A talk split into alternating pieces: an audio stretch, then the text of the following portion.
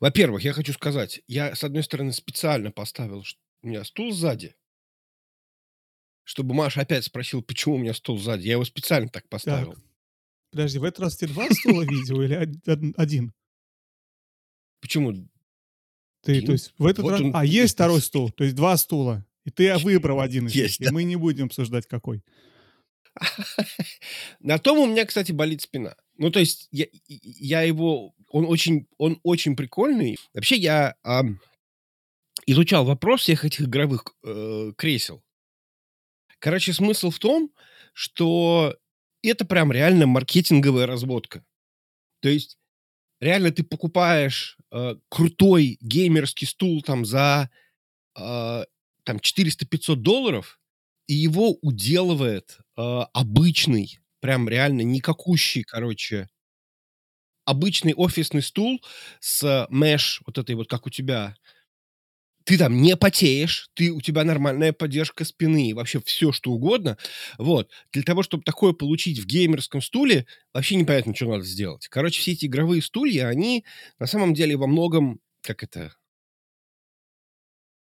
ну, короче, развод, то есть для молодежи. Потому что на самом деле по факту получается, что они нифига не удобные, у них очень странная посадка, они хорошо смотрятся на стримах и на Мгм. видео. Но функционально в них сидеть на самом деле плохо. Я, короче, много смотрел YouTube роликов, где люди сравнивали Мгм. там вслепую, не вслепую. И, в общем, короче, во всех случаях обычный вот этот вот типа икеевский этот оказывался в разы удобнее, чем и, ну, в смысле, и органичнее, чем э, Мгм. этот любые все эти там Steel Series, вот это вот все, ну, точнее, не Steel Series, а ну, всякие эти игровые. Так, я почти готов. Так, ну мы, собственно, пишемся, что уж там говорить. А, сейчас я А достану у меня бумажку. нету, кстати, э, сценария. Ты, вернее, сценарий-то у меня есть. У меня пугающий сценарий сегодня. Смотри, Жень, план такой. А, нам нужно попытаться уложиться в полтора часа. Но на самом деле два. Но полтора часа это наш план. Получится два, значит, будет два. Ну, то есть будет два. Я заранее говорю, что будет два.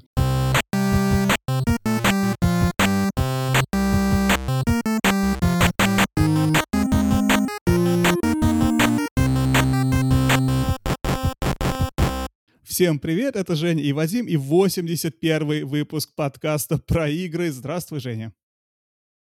Привет, привет. Ты знаешь, что такое 81? 81 это Final Fantasy э, 7.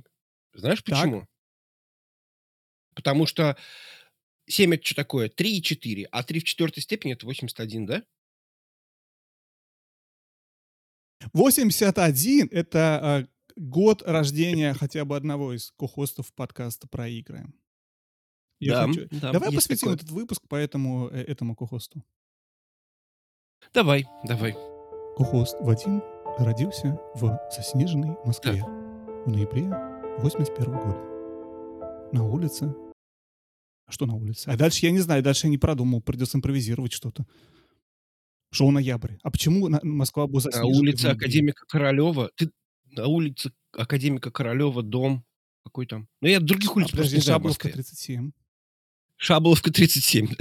На улице Шабловка Шабловка 37. Но это в 37-м выпуске подкаста про игры обсуждать. Нет, на самом деле мы обсуждаем сегодня не, конечно, не, не, не меня, как бы сильно мне этого не хотелось бы, а мы обсуждаем сегодня Steam Deck. И, честно говоря, Steam Deck мне обсуждать хочется еще больше, чем себя, и я очень-очень-очень доволен и рад, что наконец-то с возможностью это поговорить об этом.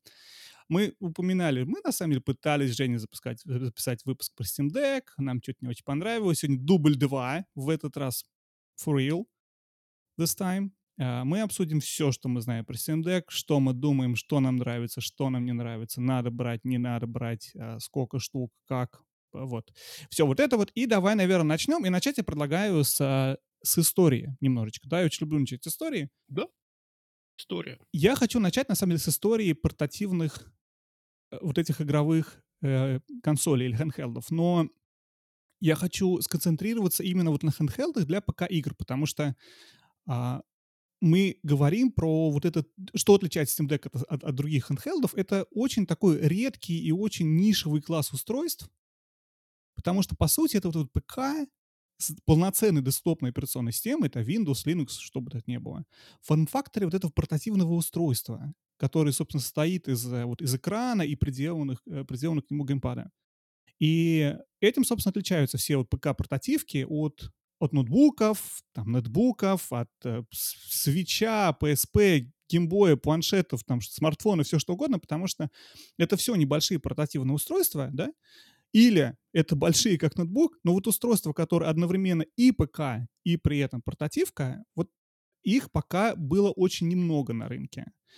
А, и, собственно, в отличие от ноутбуков, вот этих handheld, ты его держишь в руках, и ты управляешь встроенным геймпадом. И в отличие от handheldов типа, например, Switch, PSP и все остальное, это полноценный ПК для ПК-игр внутри, да, это устройство для запуска ПК-игр.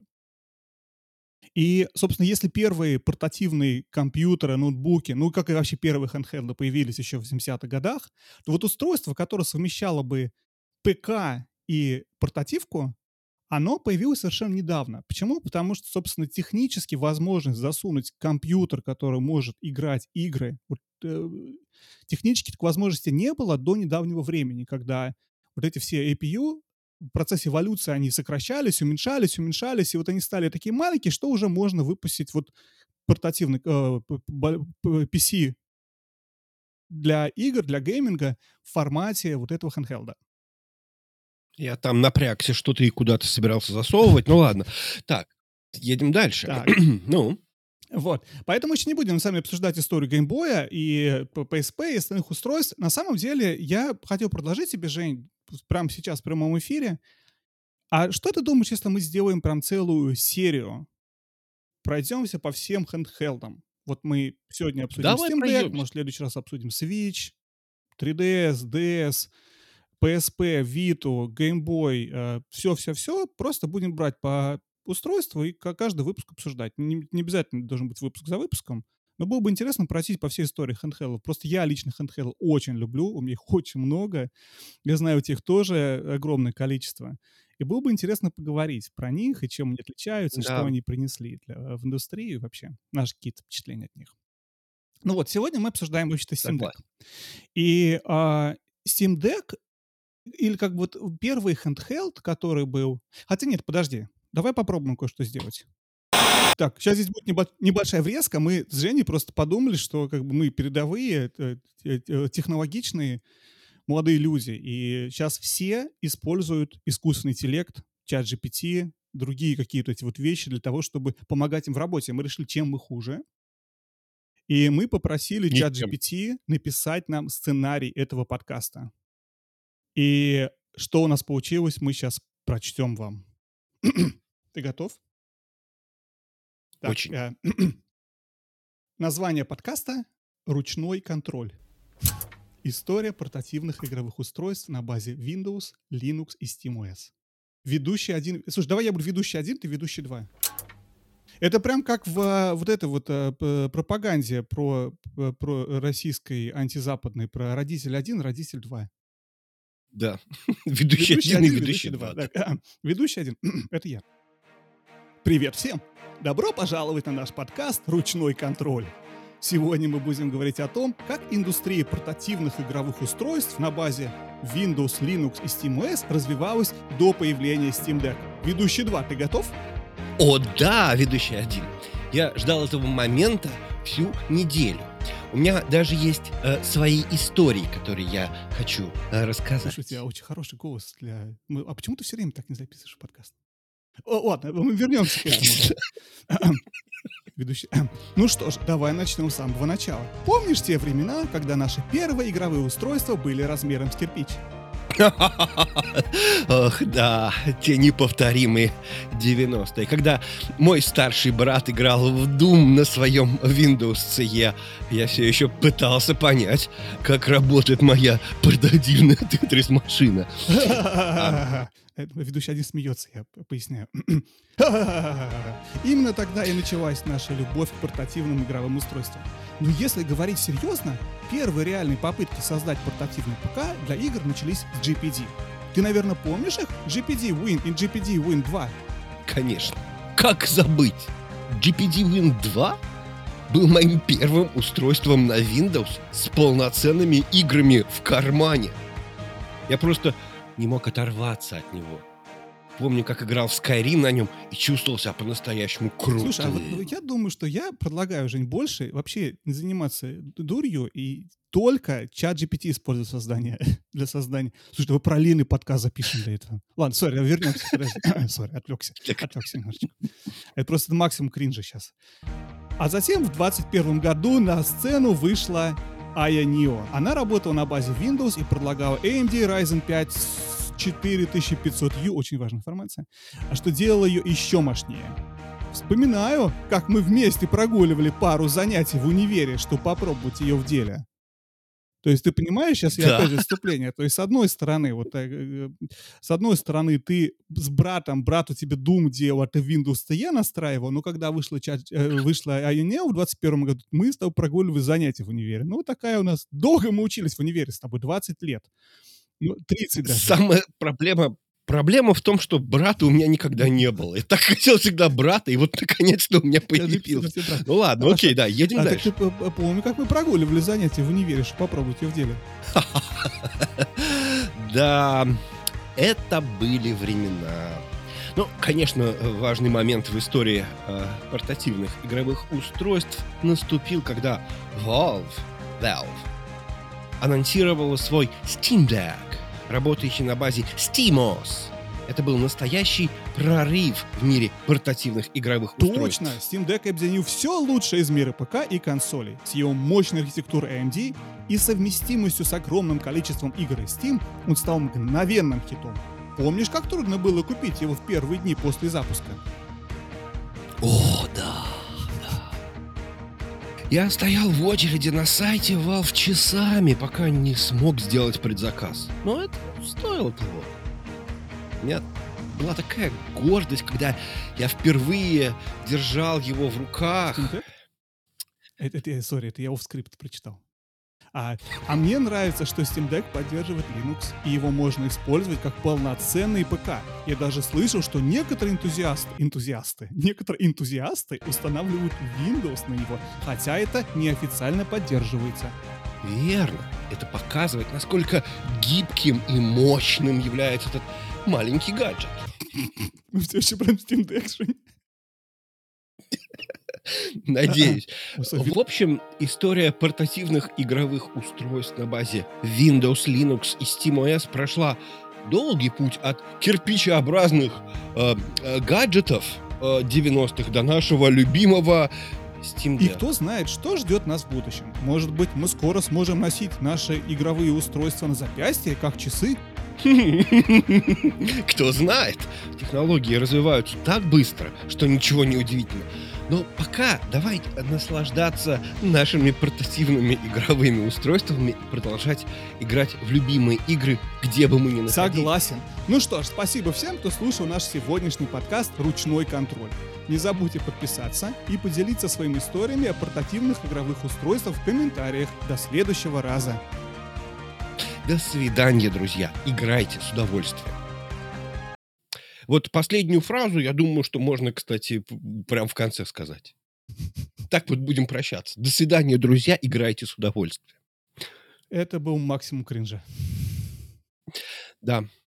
Ну, слушай, была какая-то другая цель у этой херни? Или, или все-таки кринж? Ладно, окей. О, о бой. Мне понравилось. Мне понравилось, мне понравилось. По сценарию всегда удобно работать. Это было ужасно. Эти, эти, минуты мне никто не вернет. И слушателям, которые прослушали этот кусок, тоже эти минуты никто не вернет. Понимаешь, в чем проблема? Я хочу, что мы, мы должны, как все, мы с тобой и наши слушатели, сделать коллективный иск компании OpenAI за время, которое мы потратили на выслушивание а, их версии нашего подкаста. А, как? Ручной контроль это называлось? Я забыл. Ручной контроль. Нашего подкаста «Ручной контроль». Ладно, давай на самом деле вернемся действительно к истории а, этих консолей и этих портативок. GPD-Win. GPD-Win на самом деле была... Э, GPD-Win, правильно, конечно. GPD-Win была первая попытка сделать портативку с виндой на борту. И на самом деле, перед тем, как обсуждать GPD-Win, я хочу задать себе вопрос, Жень. Как ты думаешь, какая, какие самые большие трудности стояли э, перед создателями вот э, первой портативной консоли на базе Windows в плане имплементации. То есть что было сделать труднее всего, что их сдерживало? Ну, мне кажется, очевидно, что проблемы как были, так и остались. И самая главная проблема — это тепловыделение. М, поясни. Ну, мы понимаем, что э, любой процессор, ГПУ, ЦПУ, неважно, это всего лишь навсего большое количество транзисторов, диодов и так далее.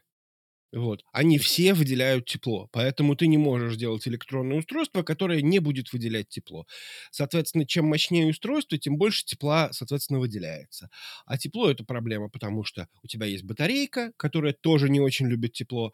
А, мало того, если, этой, если этому устройству, если этому вычислительному э, камню, да, э, процессору, как, как это сказать, кристаллу, нужно э, больше мощности, то это означает, что и, соответственно, из батарейки тоже э, будет быстрее выделяться. Поэтому это э, по, батарейки хватит ненадолго. Э, мало того, тоже нельзя перегревать. Ты не можешь э, максимально, там, я не знаю, э, сделать очень большой ток, потому что иначе просто у тебя батарейка взорвется. Поэтому э, проблема всегда одна. Это на самом деле э, тепло.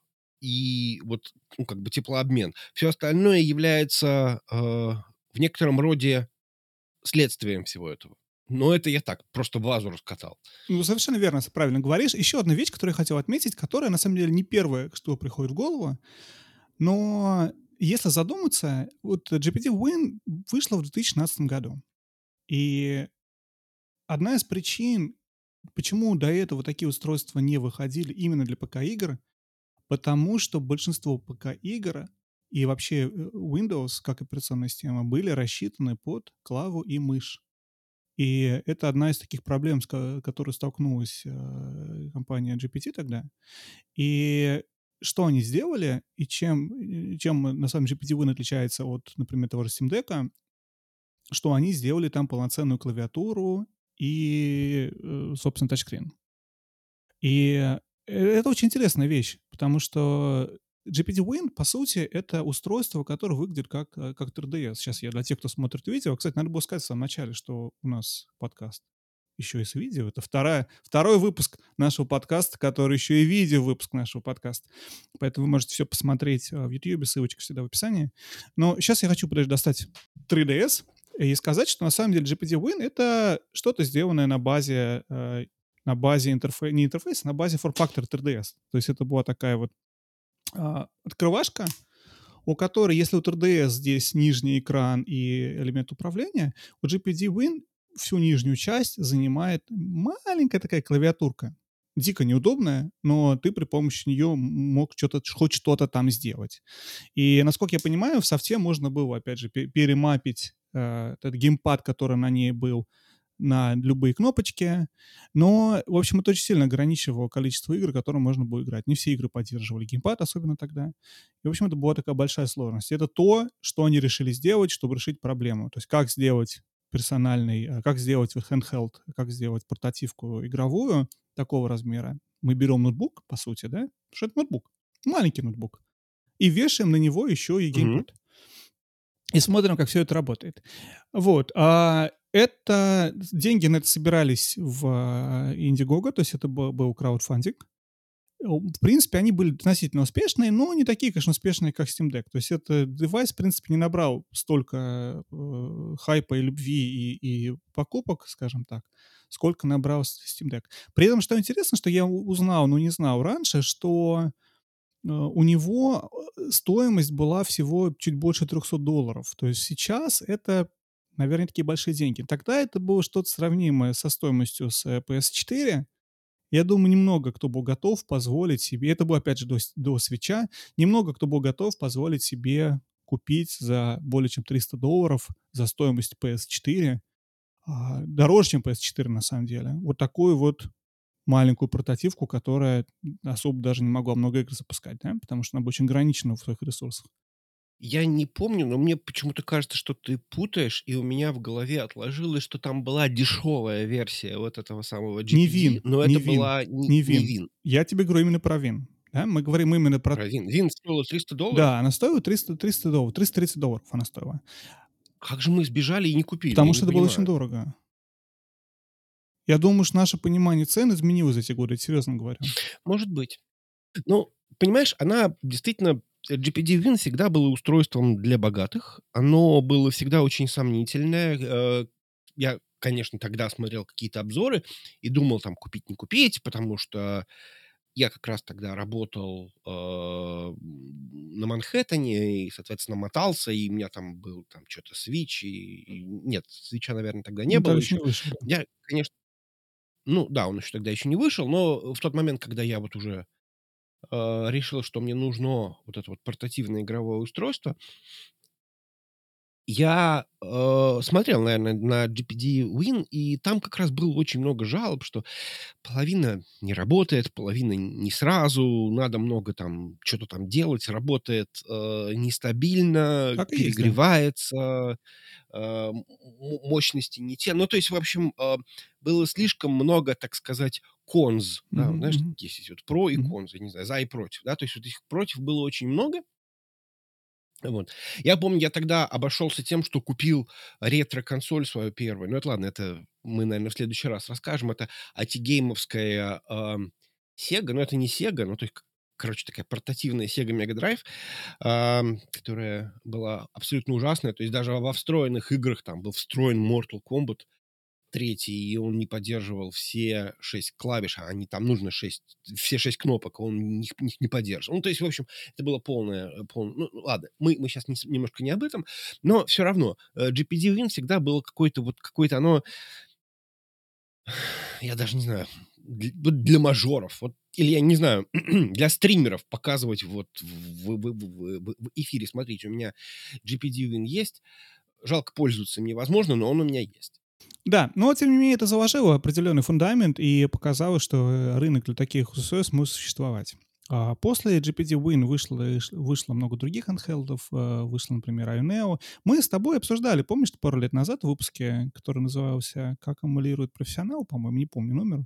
Мгм. Мы обсуждали и Да-да-да-да. Ioneo, и GPT Win, и другие консоли. да. И тогда, когда мы обсуждали, там проблема была в том, что чем они, э, они делали мощнее, мощнее, мощнее, потому что хотелось уже не просто запускать первый Half-Life на этом самом, хотелось запускать RDR 2 на таком устройстве. И поэтому у них стоимость всех была в районе уже 1000 баксов. То есть они были дорогие, откровенно дорогие, да, то есть э, Win 2, Win 3, Win Max э, и Ioneo, они были уже в районе, в районе 1000. Ну, вторая, кстати, была дешевле, но не суть. Суть в том, что это было дорого. И, а, в общем, если задуматься, это 1000 долларов, это что, в два с половиной раза дороже, чем Steam Deck. И сразу понятно, насколько, если Steam Deck дорогой, то купить Ioneo это вообще, вот это как раз супер мажорство, да? И давай, наверное, мы здесь поставим пока такую точку запятую в вопросах э, истории handheld'ов и перейдем на историю Valve. Потому что Valve тоже ин- интересная история, и вот они вот в этот момент какой-то они встретятся у нас, да, Valve и, и вот эти вот девайсы. Мгм. А Valve, краткая историческая справка, был образован в 96 году. Его образовали два а, колледж дропаута, то есть это люди, которые не закончили колледж. По крайней мере, Гейб не закончил колледж. а, и бывший сотрудник Microsoft. Там, на самом деле, вышла такая-то история, а, что Гейб Ньюэлл и Майк... Майк, Майк, где-то у меня здесь написано, как его звали. Это вообще-то не важно. Майк, я забыл фамилию. Не могу найти никак. Какой-то Какой-то Майк. Майк. Майк Харрингтон нашел. какой-то Майк. А. Майк спустя всего пару лет оставил, после основания Valve оставил, значит, Valve, а Гейб, он, как мы знаем, остался. И, собственно, я думаю, что про Гейба надо поговорить подробнее, потому что в Steam Deck, как вообще во всем, что делает Valve, вот очень прослеживается его видение такое, вот, да, потому что, по сути, Valve это и есть Габен. Габен — это его э, ник, потому что он там был, по-моему, Гейб Н, Гейб Ньюэлл, и поэтому стал Габеном в какой-то момент. Так вот, в общем-то, Valve это и есть Габен. И я, кстати, узнал, что, оказывается, Ньюэлл является самым богатым человеком в игровой индустрии и одним из самых богатых людей США. По, по версии Forbes. Да? Интересно как. Да, его состояние оценится в 4 миллиарда, что-то такое. То есть он, в принципе, неплохо на стиме зарабатывает. Ну, давай про, про него чуть подробнее. Он, да, он не закончил колледж, он ушел из колледжа, чтобы присоединиться к Microsoft. Он проработал в Microsoft 13 лет, чуть ли не с момента основания. Он выпускал первые версии Windows, он а, после этого сконцентрировался на портировании игр, и, например, он руководил э, портированием Дума на Windows 95. Например, Doom был DOS-игрой, да, и его портировали на 95. И, собственно, вот эта работа над портированием Дума, это было то, что его э, подтолкнуло, чтобы покинуть Microsoft и от, открыть свою компанию. Потому что он об этом много рассказывал, о том, что Doom на тот момент был установлен на большее количество устройств, чем Windows 95. И при этом они добились это команды там 12 человек в, в, в ID Software. Они смогли сделать больше, чем Microsoft с этими огромными бюджетами и штатом сотрудников в плане рекламы. И он понял, что, значит, будущее за играми, и надо заниматься играми. Он ушел в Microsoft, основал Valve, и Вообще, первая игра, которую выпустил Valve, был Half-Life, я думаю, все это знают. А, у них был доступ, на самом деле, к движку Quake, и они дружили, собственно, с софтвером, потому что с ними работал. Я думаю, что как бы это одна из, один, один из э, факторов успеха, почему Half-Life удался, это еще потому, что они технически работали э, с ID. И Игра вышла в 98 году, всего два года. Мы знаем, была супер коммерчески успешна. Она была, сделала очень большой вклад вообще в, в историю игр. Я, кстати, не играл в Half-Life. Ты играл в Black Mesa, да, по-моему, в ее ремейк? Ну, я играл, э, разумеется... Нет, я играл в Black Mesa. Я, по-моему, пытался играть в то время в первый Half-Life. Ну, естественно, Counter-Strike еще. А, ну да, и, конечно, Contra. Contra была, кстати, модом для Half-Life. Если я правильно да. помню эту историю. Ты совершенно точно помнишь, правильно, да. То есть это был... Э, Э, ну, кстати, надо сказать, что чисто теоретически э, и в, на движке там той же самой Call of Duty а она тоже исторически основана на Квейке, и там есть свои даже приколы, как-то там, там кто-то рассказывал, что там все привязано к каким-то то ли временным тикам, то ли что-то еще. И, в общем, это еще идет со времен Квейка, и это какая-то там родовая травма, которую, которую очень тяжело убрать. Поэтому все мы выросли из, из э, Гоголевской шинели, все мы выросли из э, Квейка. Да. И э, как его, господи, э, подскажи мне, как его зову, зовут. Тем этот... Волосатый или Нет, другой. Из Окулуса, который парень? Из Окулуса. Да. Я считаю, что, кстати, Ромеро, Ромеро абсолютный бездарь, бездарь, и который ничего не сделал, Начинается. короче. То есть все, что он сделал, он придумал мультиплеер и популяризовал его. Все остальное сделал Зато Карл. он был красивый. Вот, ладно, это так. Красивый а, мужчина. Ладно, ну и красивый Возвращаясь к Valve, на самом деле Valve очень интересная компания сама по себе. Потому что Valve э, использует так называемый flat structure в плане работы. Это плоская структура. Короче, концепция flat structure в том, что работники сами решают, над чем они хотят работать. И у них э, нету нету вот этой вот иерархии подчинения. То есть есть, грубо говоря, совет какой-то там э, C-level, как называется по-русски, я не знаю, но, грубо говоря, вот эти вот chief financial офицер, CEO, какие-то вот топ-люди, там их 5, 6, 7 человек каких-то. А дальше вся вот эта вот компания не помню, там 200, 300 человек, не помню, сколько работает в человек, ну, при этого порядка. Это все плоская структура. То есть у них нет деления начальник этого уровня, вот этого уровня, вот этого, и они там как-то вот сами договариваются. Точно такой инновационный подход к, к управлению, и он, в принципе, в случае с Валевым работает более-менее успешно, как мы видим. Ну, успешный проект у них явно есть. Вот, но не будем подробно останавливаться. В общем, Valve. После того, как они сделали Half-Life 1, они чуть спустя 6 месяцев начали работать на Half-Life 2. А, Габен дал на него бесконечный бюджет, а сам сконцентрировался на выпуске Steam, потому что они выпускали, к слову, кстати, у них был паблиш Sierra Online для первого Half-Life. И тут они решили, что все, мы все сделаем сами, выпустим свой, свою, значит, э, никакие паблишеры больше не нужны, у нас будет своя система, чтобы игры э, релизить и э, выпускать. И, в общем, Гейб, э, э, Гейб полностью занялся Steam. Steam вышел в 2003 году. А, в этом году Steam отвечает свое 20-летие. Это невероятно, да? В следующем году Steam будет 21, он сможет в бар ходить в Америке. Пиво купить себе. Наконец-то. Да.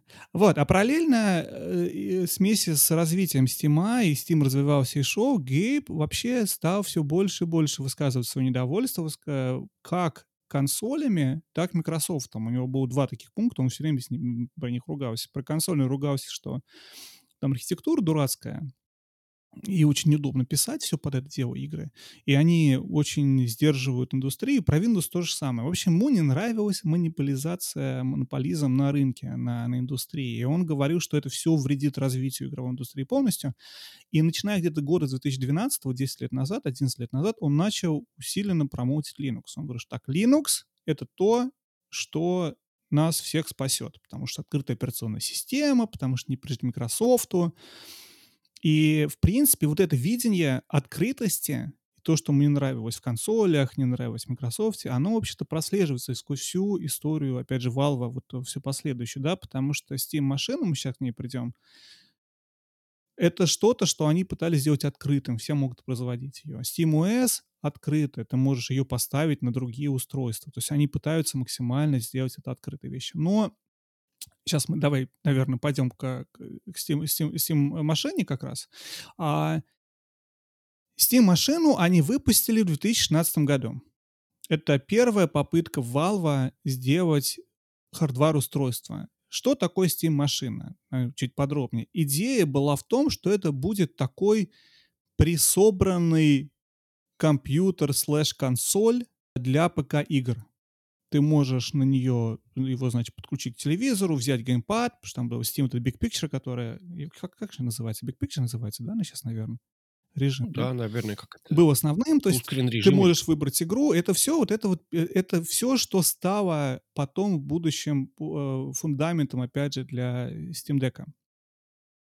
И, но что они сделали? Valve тогда не выпускал сами железки. Они сказали, окей, мы разрабатываем некую спецификацию, ваш компьютер должен соответствовать этой спецификации. Как только он соответствует минимальным требованиям, одно из требований, кстати, был Dual Boot, что он должен уметь грузить Linux и Windows, но Linux, известный нам сейчас как SteamOS, был а, основной системой, на которой делал ставку Valve. И, но проект абсолютно полностью, как мы знаем, провалился. Кроме этого, они пытались сделать еще Steam контроллер. Это был тоже, опять же, они пытались решить ту же самую проблему, а как сделать так, чтобы куча ПК-игр, которые не умеют работать без клавы мышки, чтобы они хоть как-то работали. Они вот придумали Steam контроллер, который, кто смотрит, ни разу не видел, кто смотрит этот выпуск, ни разу не Steam контроллер, мы его показываем сейчас на экране. А, это они добавили там вот такие вот тачпады. Опять же, они потом к нам немного в другой форме приехали в Steam Deck. И это все попытка решить проблему того, что геймпады не идеальный способ управления для ПК-игр. И он ограничивает количество игр, которые ты можешь запустить. Вот это было входное их решение. Они сделали Steam Link. Концепция Steam Link, вот не приложение, а устройство, которое Valve выпускал 3 года, с 15 по 17 год, это такая была тоже типа микроконсоль, мини-консоль, которую ты подключаешь к телевизору и стримишь на нее. Это стриминг, стриминг э, штука короче, да, это стримишь свой компьютер на нее, чтобы играть на большом экране. В общем, Valve начали двигаться в эту сторону. То есть, окей, здорово, Steam круто, игры круто, давайте выпускать какие-то железки, чтобы в эти игры можно было играть. Но интересная вещь, что кроме этого они выпустили еще и... Или не выпустили из-за того, что это была открытая архитектура. Был такой Kickstarter проект, который назывался Smack Z. Smack Zero. Steam Boy. И проект провалился, то есть они там что-то собрали деньги, потом они что-то ничего никому не отправили, то есть концепция была хорошая, но, в общем, это на самом деле одна из причин. Valve пыталась открыть это, дать это всем, все условно пытались что-то из этого сделать, но все это, в общем, совершенно полностью провалилось. В общем, вот эти вот э, Zero, вот этот вот Steam Deck прототип не от Valve, по-моему, сделали в количестве двух или трех экземпляров, на Reddit даже фотки находил. Опять же, показываю сейчас в сравнении с Steam Deck. А, ну, в общем, все это не пошло никуда, и, а, Steam, Steam Machine тоже провалилась. Это был супер неуспешный проект, никому он особо не был интересен. И, в общем, к 2016 году все это через год спустя после выхода это все это вообще закрылось. Мгм. Когда говорил про My- э, Smack, Smack чего-то там, это я вспомнил замечательный квест в Assassin's Creed Valhalla. Не Odyssey, а Valhalla. Там была, был, был этот замечательный квест про Smack My Bishop. Вот. Ладно, окей, едем дальше. Это отсылка э, к музыкальным произведениям британских Да. команд, ныне, ныне не По- Ныне существующих. покойного Кейта Флинта. Да. А, вот. Но кроме этого, короче, они начали еще жестки выпускать. Они увлеклись э, VR, как мы знаем. В 2016 году вышел HTC Vive, который работал, ну, выпуска, создавался вместе с, с Valve. Но та же самая история, да? То есть если Steam машины выпускали не они, и Vive выпускали не они, а HTC, в 2019 году выходит Valve Index. Это VR от Valve, и это первое устройство, которое сам Valve выпускает. И поэтому мы видим Steam Deck тоже второе устройство, которое, э, опять же, Valve выпускает сами. То есть они попытались это сделать. Окей, давайте мы вам дадим все эти блюпринты, а вы делаете. Им не очень понравилось. И они решили, все, теперь мы сами будем все делать. Вы все ничего не понимаете, поэтому мы вам расскажем, мы как сами надо. сделаем как надо. Да. Мы сами сделаем Сами как надо. сделаем. Хватит этих смагзи, Steam машин, которые производят другие. Потому что, знаешь, история Steam машин это какая интересная, что а, репутацию это попортило Valve, а не тому, кто производил Steam машины. Steam машина считается неуспешный проект Valve, а не компании, которые его производили. Хотя Valve, по сути, сказал, вот, вот вам архитектура, делайте по ней. Ну, как-то так. Ну, это было, разумеется, очень странно, да, то есть у Габена или там у Valve есть какое-то видение чего-то, а все остальные должны делать, и они, возможно, не совсем поняли, э, знаешь, этот типичный мальчик из мемов, который говорит, нахрена? Я думаю, что дело не в этом. Я думаю, что просто такие устройства не могли найти себе аудиторию, потому что они стоили как, как компьютеры, но при этом были как бы не компьютерами, не, не очень понятно, был рынок был не очень хорошо создан таких устройств. Ну, не будем еще подробно об этом. Кстати, важный момент, почему, опять же, провалилось, потому что они делали ставку на Linux, как я уже говорил, да, и были Steam машины только с Linux. Хотя я ч- странно, потому что я помню, что я читал, что должны был, должен быть Boot, но мне кажется, я помню в новостях, что были машины только с Linux. В любом случае, Габен воевал с виндой. Он очень хотел, чтобы винда доминировала. Он пытался убедить всех, что надо делать, выпускать игры под Linux.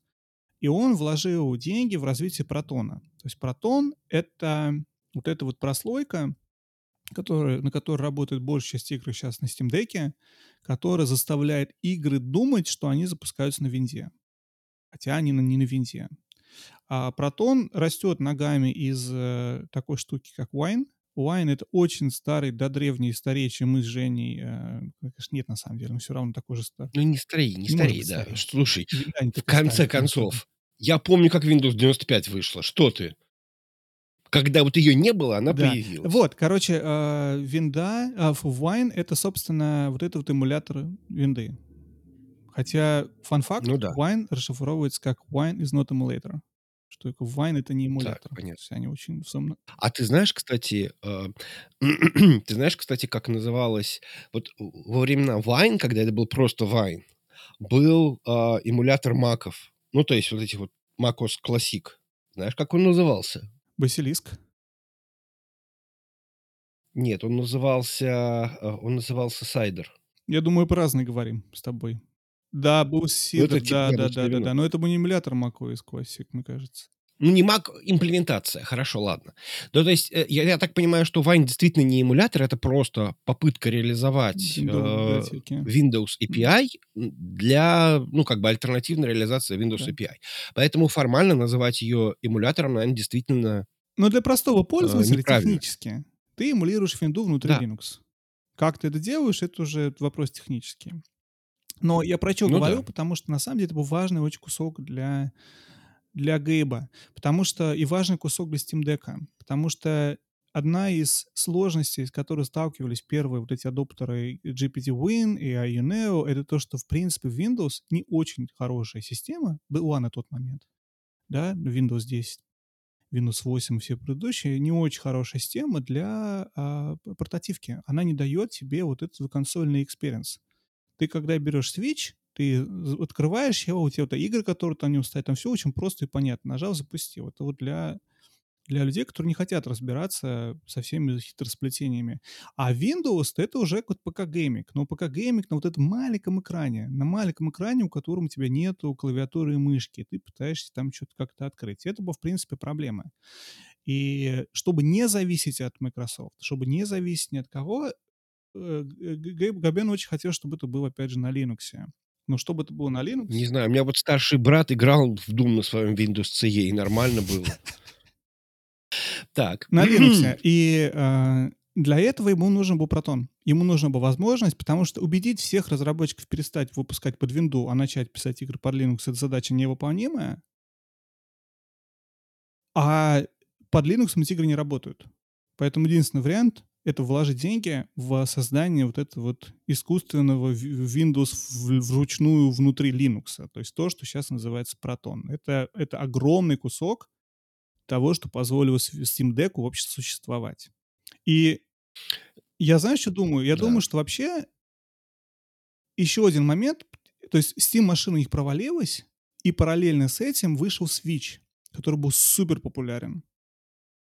И для компании, для Valve, для компании, которая практически полностью зависит вот от, от отчислений за игры на Steam, вот эти 4 миллиарда, которые э, Гейб заработал, они просто связали 2 плюс 2 и подумали, ага, вот это мы могли бы сделать. И они, в общем-то, придумали Steam Deck. А еще обрати внимание, что как раз когда вышел Switch, и вот где-то примерно вот 20 год, 19 только-только, все начали говорить о Steam как универсальной точнее, не о Steam, а о свече, как о универсальной инди-машине. Там появилось вот это вот огромное количество вот этой вот инди-сцена и так далее, и поэтому, безусловно, Valve, наверное, почувствовал некоторое некоторую конкуренцию, некоторое давление, особенно для вот этих вот маленьких инди-игр, которые которым не требуются ни большие мощности, ни, может быть, какой-то там большой экран, потому что графически они иногда достаточно простые и больше берут там стилем, формой, может быть, каким-то какими-то художественными приемами, нежели э, фотореалистичной графикой, которая, ну, как бы принята в э, AAA-индустрии. И поэтому, э, и поэтому, конечно, наверное, Гейб напрягся. Напрягся и решил, что, может быть, надо что-то, что-то, что-то с этим делать. Ну, ну, по крайней мере, видимо, захот, захотел кусочек этого пирога. И вот поэтому и появился, мне кажется, Steam Deck во. Совершенно верно. И ты знаешь, что я думаю? Ты прав. Вот ты работаешь, как и я, давно в, в IT-индустрии, э, в западных компаниях.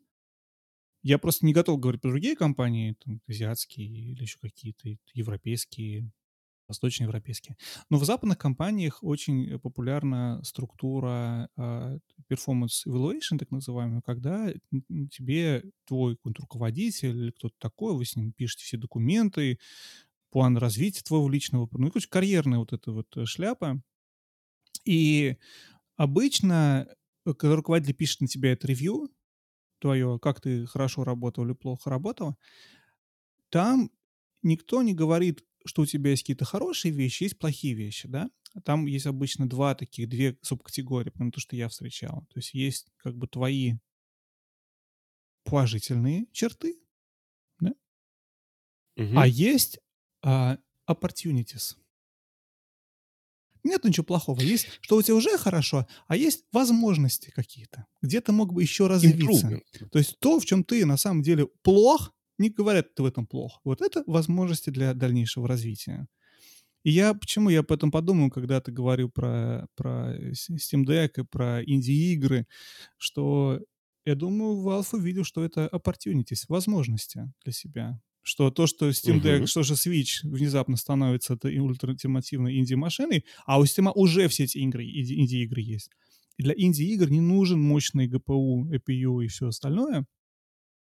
Чем, ну, зависит. Чем ну, мы да. сидим здесь на попе и теряем деньги? Да. Да. Почему у меня 4 миллиарда, хотя могло бы быть 5, 6 или 20? В общем, тут мы приходим к Steam Deck. И я помню очень хорошо, когда Steam Deck объявили, мы с тобой, я особенно, ты, ты чуть меньше, но я особенно, я прям очень нос водил. Я такой, ой, Steam Deck, да никому он не нужен, он слабый. Я, на самом деле, я Это одна из вещей, где я очень полностью ошибался. Я абсолютно пересмотрел свое мнение по поводу железки. Еще до того, как я его получил. Потому что, наверное, раньше я его сравнивал с э, свечом, который у меня уже был, который меня полностью устраивал. А тут вот это непонятно что для ПК-игр, как будет работать непонятно, на Linux симуляции, как будет работать тоже неясно, не очень мощный, дороже, чем Switch. Нафига он нужен? А, Мгм. да, а потом как бы время прошло, опять же, когда я с ним поигрался, то есть у меня мое мнение полностью поменялось, потому что это Steam Deck, мы поговорим отдельно об этом, это возможность играть в такое количество игр, в которые раньше ни на одной консоли, я не говорю про ПК, который вот с клавой с мышками, но на каком-то таком вот готовом устройстве не было возможности раньше.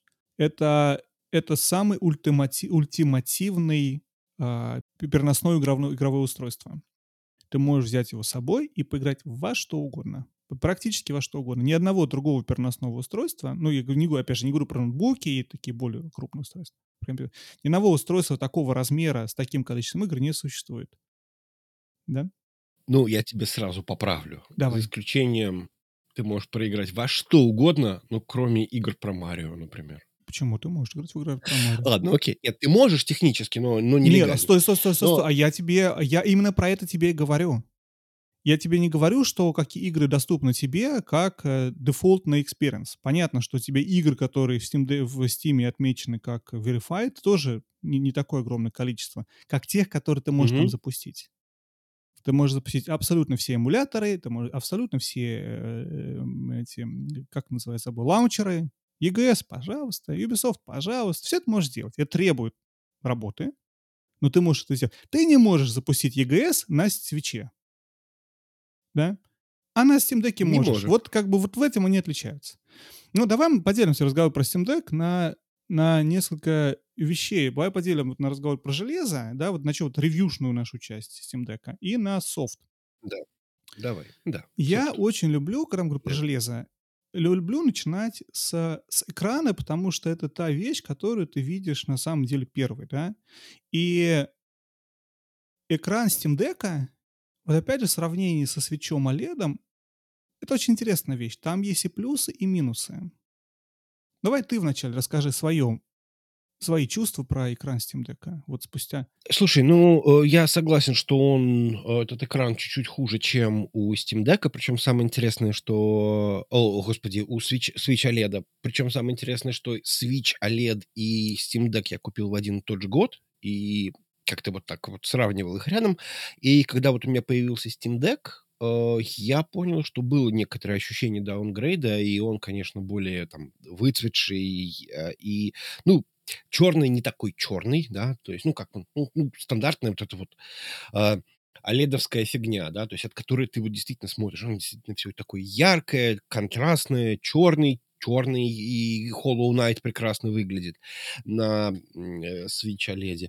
Но в целом он был вполне приемлемый, в него можно было играть там в как это сказать, daylight э, во время дневного света, то есть он не сильно выцветал в машине.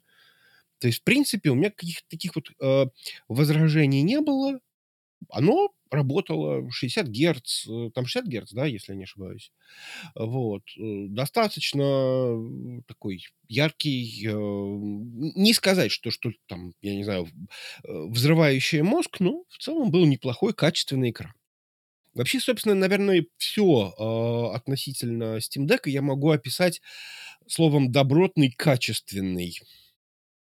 Качественный, качественный белорусский Я пуховик. не могу с тобой Вот- вот согласиться полностью со всем, потому что есть вещи, которые в Steam Deck Так. я не считаю добротным, качественным. Честно говоря, мне не нравится пластик. Вот пластики, он Пластик? дешевый. Вот я не могу. Вот, он, вот, вот, вот он его неприятно в руках держать. Поначалу мне казалось, что пластик добротный. Сейчас я понимаю, да, он может быть лучше. Вот я сейчас беру в одну руку э, Switch OLED, который, наверное, технически самый, э, как бы это сказать, самый лучший, самый каче... са- самое качественное, самое премиальное устройство handheld, которое сейчас, наверное, есть на рынке, ну или, по крайней мере, из тех, которых я трогал. Я не исключаю, что есть кастомные Steam Deck, которые э, переделали корпус, напечатали на 3D принтере, потом обнесли там каким-нибудь супер, э, там, не знаю, золотом, не золотом, не знаю, что там еще сделали и вот я в другую руку беру Steam Deck, да, он, конечно, пластик попроще, но при этом ты понимаешь, что он добротный, качественный. Вот если бы он был бы прорезиненный, я бы нервничал, что он, э, эта резина начнет превращаться в пластилин через некоторое время, да, то есть, а, ну, такого нет. То есть есть такое ощущение, что вот этот вот пластик, он на ближайшие 5 лет, и с ним ничего не будет, ну, там, 10 лет. То есть он вот на века. Ну, может быть. Ну, вот у меня, э, как бы, еще вернемся к экрану, но вот э, когда мы говорим про какие-то вещи, вот он не премиальный. Вот ты знаешь, в чем дело? Я, я полностью понимаю это, и они пытались сэкономить деньги. И мы, опять же, одна из ключевых моментов, чуть-чуть, если сделать вступление, возвращаясь к KNEO, к GPT-Win. Steam Deck супер дешевый. Он не супер дешевый в сравнении, на самом деле, возможно, с деньгами, которые у нас есть, и не супер дешевый в сравнении даже с, с, э, с или с другими. Он супер дешевый для такого класса устройств. Valve очень много сделал, чтобы сделать таким дешевым. Одна из ключевых моментов, один из ключевых моментов успеха, факторов успеха Steam Deck на этом рынке, то, что они смогли опустить цену до доступной большему количеству людей. Не всем, это все еще как бы э, люкс, лакшевое, luxury устройство, потому что не все готовы отдать 400 баксов за 64 гигабайта Steam Deck. Это дорого, но, опять же, сравнивая с Ayaneo за 1000 баксов, следующий, следующий tier, Ayaneo, 1000 баксов. Да, вот она чуть там, может быть, получше выглядит, пластик у нее. Но 1000 баксов.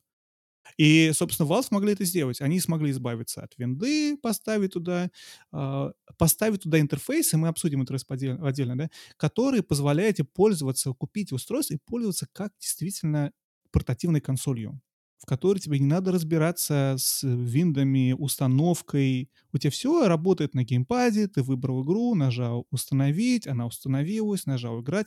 Вот для простого человека, который не хочет разбираться с протонами и винда и все остальное, для, для консольного геймера, это сделало ПК-игры доступными для консольных геймеров.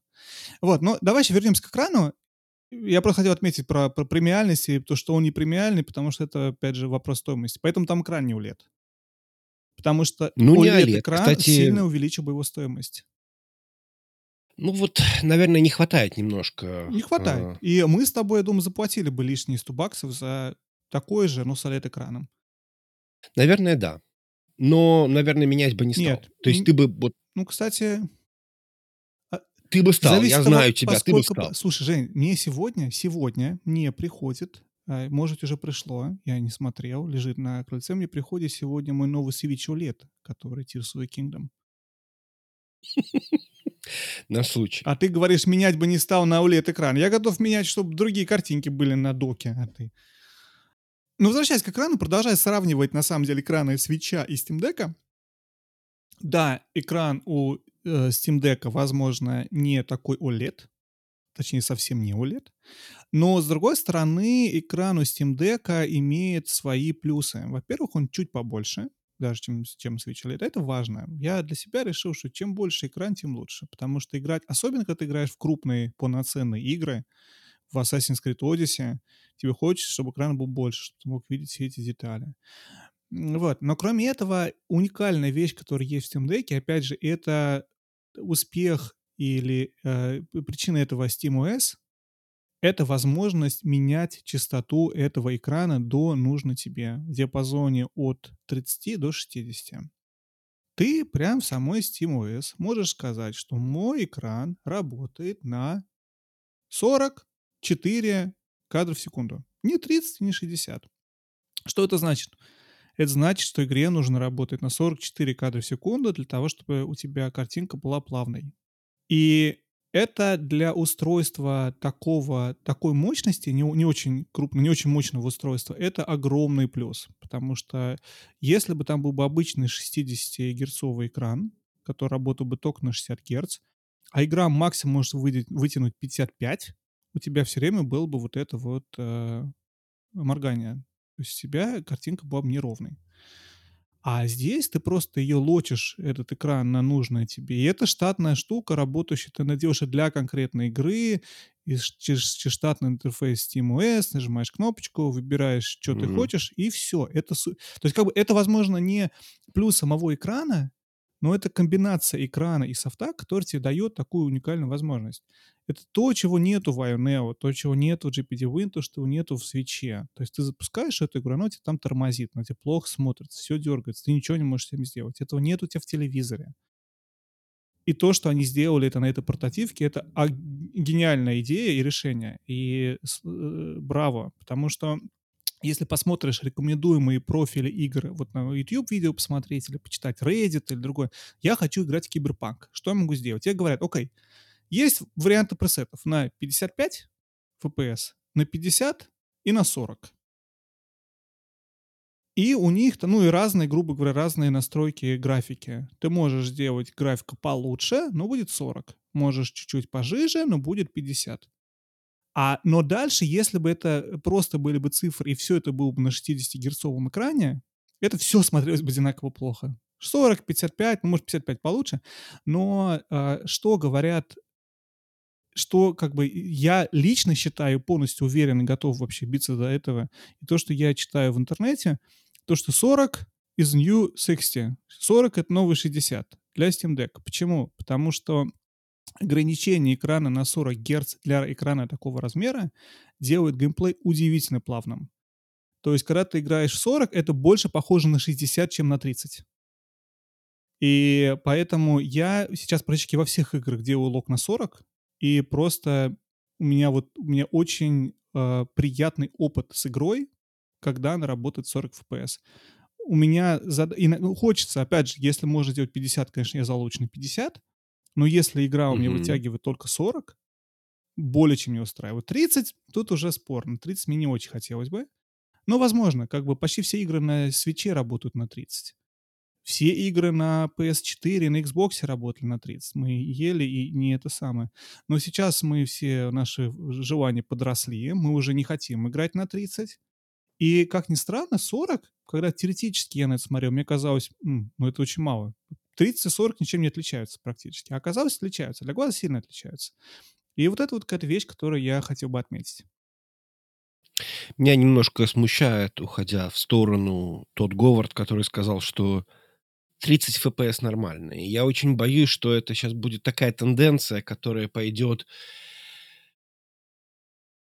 в консолях текущего поколения, они начнут опять откатываться на 30 FPS со словами «Зато у нас тут ray tracing, зато у нас тут красиво, смотрите, какая красивая графика». Ну, 30, ну, это красиво же, понимаешь? Ну, ты можешь выбрать, понимаешь, сейчас в суперконсольных играх есть эти пресеты, в том же Hogwarts Legacy, да, то есть ты можешь выбрать «Хочу с рейтрейсингом на 30», или хочу красиво, э, или хочу без рейтрейсинга на 60. GTA, апдейт 5 вышел, GTA то же самое, или с рейтрейсингом на 30, или без рейтрейсинга на 60. Ну, это честно. Тебе консоль не может это вытянуть. Мне не нравится, когда тебе выбор не дает. Вот Arcane, э, Arcane, Redfall выходит, у тебя на консолях не будет выбора, будет только 30. Они обещают, они обещают за, завести потом этот перформанс режим. Но я считаю, вот это как бы правильно. Если ты хочешь более плавный опыт, ты знаешь, что интересно? Меня поразило вот в этом вопросе, мы прям ушли немножечко в топик, но поразило высказывание Digital Foundry на тему Hogwarts Legacy. Они сказали, что в игре, несмотря на то, что они очень любят э, э, плавность, в этой игре лучше выбирать режим не performance, а лучше выбирать perfo- э, режим с э, graphic fidelity, с графикой. Mm-hmm. Потому что в ней 30 FPS с, с рейтрейсингом и всем остальным смотрится лучше, чем 60 без всего этого. И, и когда какие-то люди, которые для меня апологеты большего, большего фреймрейта, говорят, что О, ну в этой игре все-таки лучше 30, и потом, кстати, Джон Линман тоже писал отдельно, когда про Arcane Redfall стало известно, он говорит, что 30 на самом деле, вопреки вот расхожему мнению, я считаю, что 30 FPS для игры действительно нормально.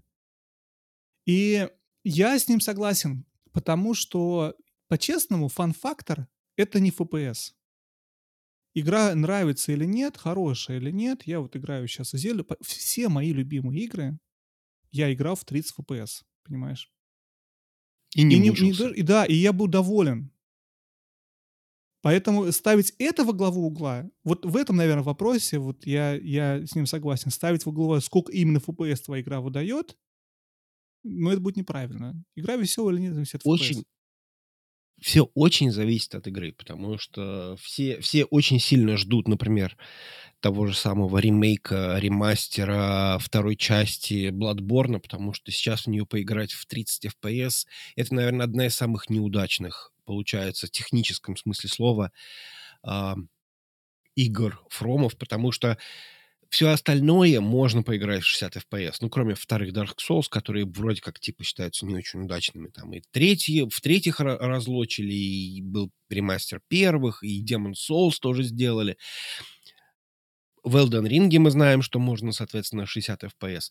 Но вот каждый раз, когда ты э, делаешь э, меньше вот эти вот провалы.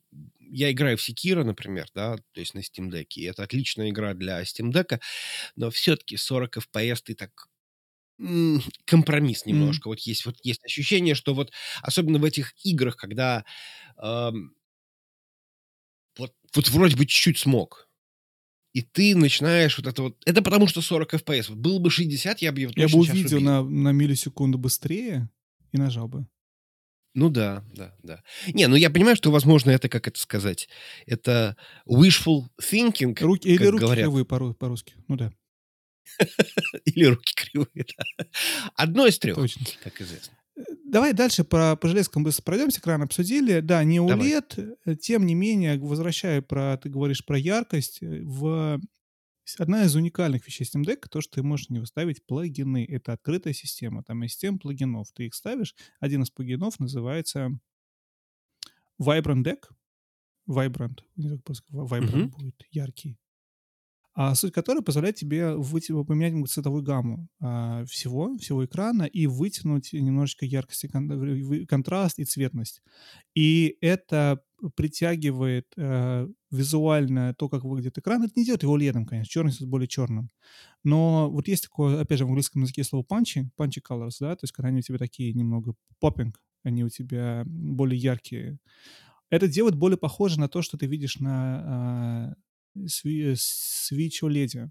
Кстати, тоже, да, у тебя Switch OLED тоже есть настройка вот это Vibrant Colors внутри сеттингах, который нет на обычном свече. Ты можешь зайти и выбрать там Vibrant Colors, можешь его снять. По дефолту у нас стоит включено.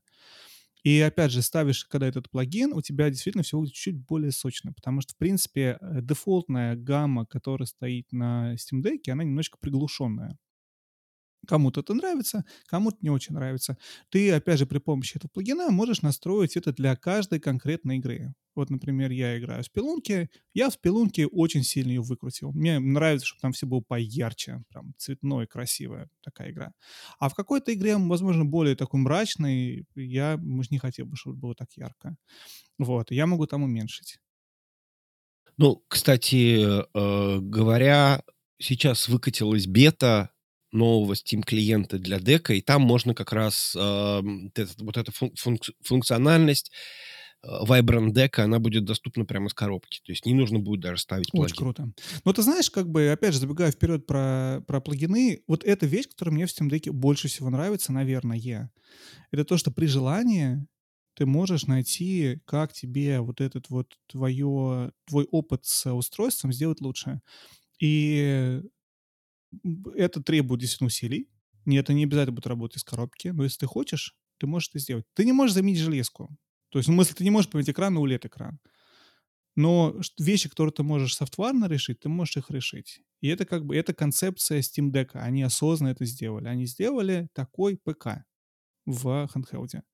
С плюсами и минусами. Я, кстати, удивлен, почему еще никто не сделал э, OLED экран для Steam Deck. Я не, не думаю, что это так просто... У меня тоже эта мысль была. Почему? Я не думаю, что так просто возможно, честно говоря. Ну, не знаю. Мне кажется, что, скорее всего, Steam Deck э, как бы требуется драйвер для каждого монитора, для каждого дисплея. Я, и опять, я не хочу быть... Драйвер не софтварный, драйвер а физический. Наверное, нельзя просто взять и поменять. Ну, я не знаю. Ну, может быть, не знаю. Я согласен с тобой, тоже может быть, этот просто замена несколько сложнее. Вообще, я так понимаю, что у нас с тобой вообще разные, вот если говорить про железо, у нас с тобой немножко разные устройства, причем концептуально разные. У тебя он совершенно моженный, да, то есть э, у тебя там и наклейка, ну, в смысле он обклеенный весь дебрендовским, дебрендовскими декалями, ты поменял там SSD, э, точнее NVMe, у тебя там какие-то дополнительные там подставки, что-то еще, ты планируешь менять эти, э, или, или уже поменял э, на э, с датчиком холла грибочки, стики, а у меня же абсолютно дефолтный. Все, что я в нем модифицировал, это я поставил SD-карту, на которую я ставлю игры. Причем я просто вытащил ее из э, свеча и вставил в Steam Deck просто... В надежде, ну, что Марио запустится. Ну, что-то не произошло. Нет. Не, ну просто закончилось, э, закончилось место, а что-то денег не было, тратить не хотелось. Я подумал, ну а зачем мне, собственно, это? Мне, если и нужен Switch сейчас, то для того, чтобы запустить, ну там какую-то там, я не знаю, там, Зельду. Ну она, наверное, влезет на внутреннюю память. И, в общем, э, будет нормально. Ну или, в конце концов, куплю новую SD-шку. То есть у меня Steam Deck абсолютно... Я его даже никогда в жизни не раскручивал. У меня абсолютно девственные болтики тут. Вот. А ты, наоборот, его превратил в гипер-ультра машину. Ну, причем самое интересное, что это же не предел, потому что мы видели там э, Linus, э, который Linus Tech Tips, э, который там они там делали, я помню, там что-то там 3 терабайта памяти, что-то они там дополнительное охлаждение ставили, что-то еще меняли. И, в общем, делали какую-то супер супер навороченный, супер крутой Steam Deck, э, который, конечно, очень странно выглядел и, возможно, становился чуть менее юзабельным, потому что если у тебя дополнительное там охлаждение, он там не лезет в чехлы и так далее, но зато, наверное, работает как просто прекрасно. Но э, и, и поэтому, в принципе, я согласен, что даже сама железка, она открытая и это дает возможность с ней еще играть вот на этом уровне, да, потому что мы все знаем, что вот это вот как это по-русски называется? По-английски это называется tinkering, да, то есть как, как вот э, ковыряться с этим вот, со всем этим само по себе может быть отдельной игрой. Mm-hmm. Мы знаем, что есть PC Building Simulator, да, то есть игра, в которой люди собирают себе, значит, комп- компуктер. Вот. То есть не исключено, что сейчас Valve выпустит Steam Deck, модинг симулятор и так далее. И там нужно будет ручками раскручивать это. Ну, ладно, это я шучу, но э, смысл в том, что э, э, само устройство, оно уже имеет большой-большой потенциал для того, чтобы быть, как это, фан-фактор. Угу. Фанктор, я прочитал сегодня где-то. Фанктор, напугалось слово, правда.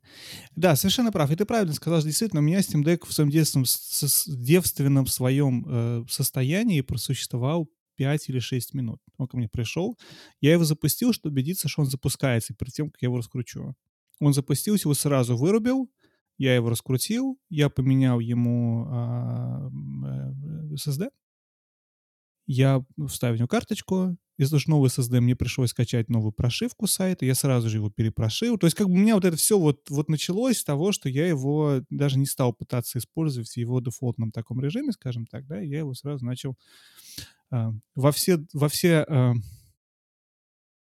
во все стороны скажем так. Во все стороны, да. Скажем так. Вот, а, слушай, да, окей, экран, э, управление. Я хочу поговорить про управление немножечко, потому что, опять же, мы говорили про Steam контроллер. Steam Deck уникален тем, что в нем огромное количество элементов управления, э, управления игрой, э, доступных для игрока. То есть, если мы берем Switch, у тебя в нем есть, а, у тебя в нем есть, грубо говоря, стандартный набор, дипад, четыре кнопки, два набора на, наверху этих э, триггеров, бамперов, и у тебя есть, собственно, стики, плюс, плюс тачскрин, то добавляет еще, Steam Deck добавляет еще тачпады, при этом тачпады нажимаемые. У тебя два тачпада с каждых из сторон, которые ты можешь использовать по-разному. Но кроме этого, Valve делает еще и большую ставку на э, гироскопы. Ну, не то, что большую ставку.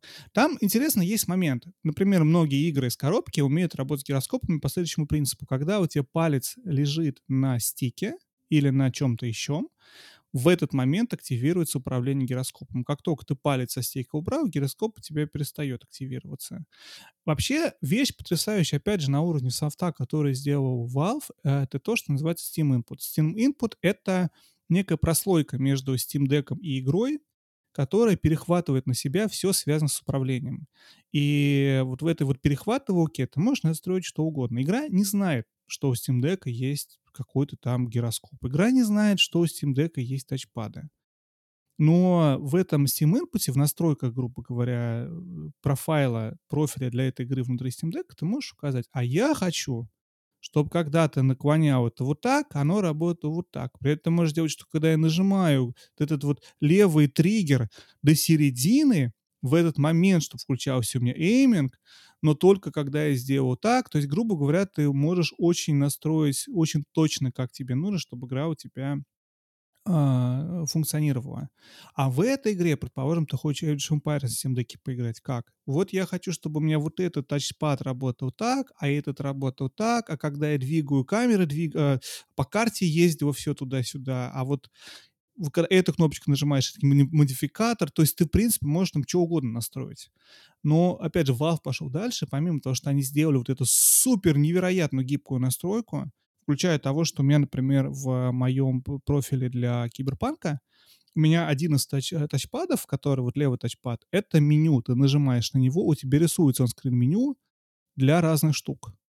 Или, например, у меня э, в, в No Man's Sky у меня переключение различных режимов через этот тачпад. То есть ты можешь все это настроить. Более того, у тебя рисуются иконки, то есть тебе прям открывается меню с иконками, и ты, если вниз палец двинешь а, от этого тачпада, у тебя выберется нижняя иконка, например, фонарик включается, выключается, или еще что-то. Это уникальная вещь, которая дает тебе вот эту прослойку в виде Steam инпута. Ты можешь настроить совершенно невероятная схема. Так вот, Valve пошел дальше, и они э, позволили людям публиковать эти э, профайлы управления в, грубо говоря, вот в, скажем так, в привязанной к игре... Ты когда заходишь в настройки э, игры внутри Steam Deck, там есть такая вкладочка mm-hmm. типа Controls, и ты можешь выбрать профиль из интернета. Ты можешь посмотреть, сколько людей его лайкнули, сколько часов в него кто-то наиграл, и выбрать хотя бы так, ну, открыть, посмотреть их, и там есть потрясающие вещи. То есть, опять же, если ты хочешь что-то чуть более сложное, в Age of Empires. Второй Fallout. Вещи, которые не очень хорошо кладутся на, на геймпады. Обязательно есть какой-то профайл, который хоть как-то решает эти проблемы и предлагает тебе какое-то интересное решение. Для меня что важно, сейчас, Женя, я дам тебе сказать слово, сори, я перехватил на себя совсем. А, для меня важный момент — это а, эйминг. Хотя, знаешь, давай ты скажи, что ты думаешь, а потом мы обсудим эйминг.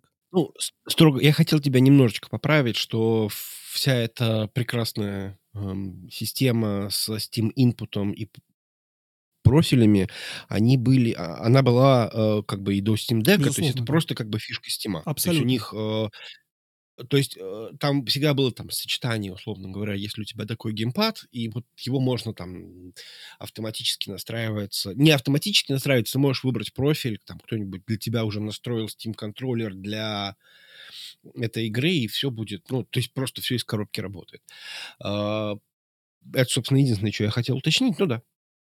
Совершенно прав. И Для тебя эйминг, да? И я хотел отметить тему эйминга, потому что для меня тема важна. Я считаю, что играть в многие шутеры на геймпаде на самом деле практически нереально. Почему? Потому что эймиться без эйм-саппорта очень-очень трудно. Поэтому, если ты посмотришь большинство игр, опять же, у тебя есть какой-то aim-суппорт игр на консоли, потому что реальности вот на, нацелиться своим сам, сам этим э, грибочком во время бега на противника и быстро выстрелить, это, конечно, здорово, но очень трудно. Есть несколько попыток этот вопрос решить по-разному на консолях. То есть кто-то поднимает, то есть наклеивает что-то там, поднимает уровень вот этого грибка, потому что чем у тебя больше рычаг, тем у тебя более точное управление можешь сделать. Кто-то пытается еще что-то сделать. А одно из решений, которое появилось какое-то время назад, это а, до-эйминг при помощи гироскопов. у тебя игра все еще работает, как она у тебя работает, то есть ты как бы своим грибочком метишься, как обычно, но у тебя сам, само устройство, если ты чуть-чуть его двигаешь лево, право, вверх, вниз, у тебя чуть-чуть позволяет тебе дометиться. И это движение, возможно, будет очень маленькое. Оно позволяет тебе на самом деле сделать более четкий эйминг, потому что эйминг двумя, двумя уровнями идет. То есть, во-первых, при помощи классического твоего, при помощи этого э, аналога, и второй при помощи, грубо говоря, гироскопа. Чем хорош Steam Deck? Я могу добавить это в абсолютно любую игру, в которую я хочу, а не в ту, которую мне это добавил э, разработчик. Потому что гироскоп есть, например, в, э, в PlayStation 5, условно говоря, есть гироскоп. Но есть небольшое количество, которые поддерживают. В Switch есть гироскоп. Zelda Breath of the Wild умеет работать с гироскопом. Но только она и еще какие-то игры, а другие это не поддерживают. А здесь я могу добавить теперь вообще в GeForce Now и играть в Киберпанк через GeForce Now со Steam Deck при помощи гироскопа. То есть как бы я в диком восторге от этого, я поэтому об этом рассказываю. Опять же, не всем это нужно, но если это что-то, что раньше было мне невозможно, теперь для меня это возможно. Мне это доступно вот так. Я не очень люблю э, эйминг гироскопом, но надо попробовать. Как Может быть, говорит человек, который играет на компьютере в шутеры с клавой мышкой. Я, я согласен с тобой. А теперь попробуй пройти Doom Eternal на, на геймпаде. Ну, я не мучаюсь. Я, я просто прекратил заниматься тем, что я, значит, сопротивляюсь этому. Но это, опять же, наверное, я понимаю, что... э, ну, кстати, кстати, я согласен, что надо попробовать это сделать, потому что у меня теперь есть киберпанк на Steam Deck, я его наконец-то поставил, поняв, что я его никогда не пройду, и поэтому эта игра такая, которую я могу как раз вот, что называется, играть во время, там, я не знаю, пока ждешь кого-нибудь. Или в, в командировке. Взял, поиграл, и честно говоря, надо попробовать настроить, потому что действительно стрелять на геймпаде мне что-то как-то не очень понравилось. Я играл, я, правда, не стрелял в м, Киберпанке, и у меня эм, не очень-то персонаж зависит от э, эйма, потому что он у меня не стреляет особо. Ну, то есть у него это последнее э, средство защиты, когда уже ну, перешла такую, как, как это сказать, ам, э, столкновение перешло в рамки открытой конфронтации. Он у меня такой стелс, э, э, техномаг, который всех просто выжигает этим э, шорт-циркутом, коротким замыканием, а там особо прицеливаться не надо. Эм, но э, вот, например, я играл в тот же самый третий Borderlands и понял, что меня как-то очень быстро убивают, и что-то как-то очень тяжело. Надо попробовать, может быть, действительно Это, опять же, это требует, требует времени. Это не обязательно ты его поставил сразу начал работать. Зато потом, когда ты научился эймиться двумя... эм, Смотри, представь себе, что тебе надо было бы эймиться только мышкой в сравнении с э, мышкой клавой. Когда ты мышкой клавы, у тебя на самом деле два уровня управления. Ты ходишь своими ваздом, ты ходишь э, лево-право, ты немного Мгм. двигаешься и мышкой до, домечиваешься. У тебя, по сути, упра- э, эйминг работает двумя, двумя слоями. То же самое и здесь. Ну, где три так слоя. оно всегда так Да, работает. То есть три слоя. У тебя ты ходишь, ты двигаешься. Чем, опять же, хороший Steam Input, то, что ты можешь настроить, чтобы этот эйминг у тебя был только в определенном условии. Например, когда ты зажимаешь до конца свой э, левый курок, или когда ты кладешь палец на тачпад, например, да, то есть он у тебя всегда выключен, но если ты хочешь, да. то есть есть эти варианты, как это настроить, но опять же, это, возможно, требует времени. Я просто дово- очень рад, что возможность у меня есть. Я н- нас сделал профиль Согласен. для вообще для GeForce Now клиента технически. А GeForce Now, как ни странно, я играю много на Steam Deck в GeForce Now. Почему, почему бы нет? У меня GeForce Now 4080 в облаке. Почему мне не поиграть 4080 на Steam Deck? Я играю. И я настрою профиль прямо для клиента GeForce Now с эймингом, так, как мне нравится для игр, которые я в нем играю. Ну, тоже как бы вообще сильное отступление. Окей, input обсудили. Процессор. Я не знаю, есть ли смысл обсуждать много про как бы процессор и другие вещи. Он не супер сильный, но он справляется. RDR 2 работает. Assassin's Creed Odyssey работает. А, Формально там есть ray tracing, мы об Фа- этом да, это, говорим. да, там есть ray tracing. Он работает очень плохо, он не работает в SteamOS пока что, он работает под виндой, но он там есть. Производительность обещает желать лучшего, поэтому никто им не пользуется. Но, в принципе, ты можешь запустить и Flight Simulator, и э, э проклятый богом Atomic Heart. Я запускал недавеча, проверял с Game Pass. Вообще поставь Windows себе на Steam Deck второй осью. Вот. Работает нормально. Ты жалуешься, что на ПК тормозит у тебя, на Steam Deck у меня не тормозит. Ну, видимо, у меня другие... Теперь не тормозит. У меня требования другие. А теперь у тебя же новый компьютер. Женя да. компьютер. Но мы про это потом поговорим. Обновился же Женечка, да. да. Вот. А, обсудили управление, обсудили гироскопы, эминг, трекпады. И последняя вещь, ты э, сказал про это, то, что можно в нем все менять, он ремонтируемый. Valve сделал его максимально открытым, не только в плане у тебя есть доступные возможности для экрана, для этого. Они э, сотрудничают с э, компанией Fixit, если я правильно помню. Mm-hmm. И ты на Fixit можешь купить практически все, кроме чего-то там Кроме чего-то. Кроме, наверное, эм, э, мазерборда к нему. Но ты можешь купить, в общем, и экран, ты можешь купить и сам стики, и дипады, и корп. В общем, все это продается на случай, если что-то поломалось, ты можешь сам это починить у себя дома. Ну, или отправить в Valve, там, я не знаю, или кому-то, кто это все это чинит. Это огромный плюс, потому что это дает тебе возможности для эти возможности, открытая платформа, да? Обсудив немножечко железо, давай по софту быстро еще пройдемся. Ну, во-первых, для человека, который покупает э, Steam Deck как консоль, это первое такое устройство, опять же, сравнение с GPD-Win и Neo, которое работает из коробки. То есть э, тут, опять же, маленький момент, что такое, какие игры доступны под Steam Deck. Steam Deck, что это просто ПК, у тебя, в принципе, можешь пустить, пытаться запустить на нем абсолютно все, что запускается на ПК. Но Valve сделала еще один дополнительный шаг, и они проверяют игры на Steam Deck. Эти игры, которые они знают, что работают хорошо, они помещают некой зеленой галочкой. И не надо платить 8 долларов в месяц, как в Твиттере. Они помещают зеленой галочкой, что, мол, игра проверенная, работает, можешь запускать. И, опять же, для вот этого режима из коробки ты открываешь свой, запускаешь Steam Deck, вводишь логин, пароль, тебе обновилось, скорее всего, и вот у тебя доступны вот эти вот игры в Steam, в которые, грубо говоря, ты можешь запустить. Опять, и это все в управлении, как обычной консолью. Тебе не надо там что тыкать, ты можешь верхний слева право А нажал, эти игра выбрось, купил, поставил, или то, что уже куплено уже. Но есть игры, которые не проверены. Они не значат, что они не работают. Большая часть, практически все, что я что не было проверено и было не поддерживаемо, я запускал на Steam Deck, и все работало практически всегда из коробки. За очень редким исключением. Поэтому на самом деле у тебя возможности запустить игру куда больше, чем Valve об этом официально говорит, чем с зеленой галочкой или желтой галочкой. Но результаты могут отличаться, как говорят.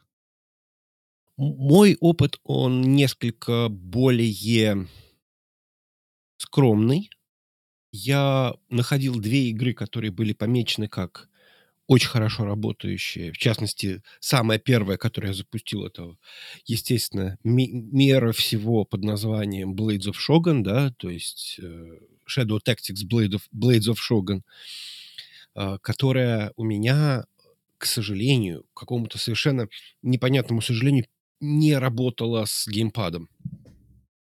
То есть, пожалуйста, она запускалась, она работала быстро, но можно было тыкаться вот. Причем самое интересное, что оно как-то вот мерзко не работало, потому что нужно, чтобы было заклю... э, мышкой... Эм, э, там в любой момент можно включить мышку, зажав э, кнопочку, там есть специальная кнопочка Steam, и вот правым, тачпа... Э, правым тачпадом можно вводить, да, ну, вот, вот в этом режиме она работала. Второй момент, э, это была игра, которая называлась Hard West 2. Hard West. Знаешь, такой Hard West. Очень неплохой клон, наверное, XCOM, можно так сказать. И вроде как XCOM и вот эти все игры, они достаточно давно адаптированы были под... Ну, второй XCOM э, вполне был консольный, и, в общем, никаких проблем с этим не было.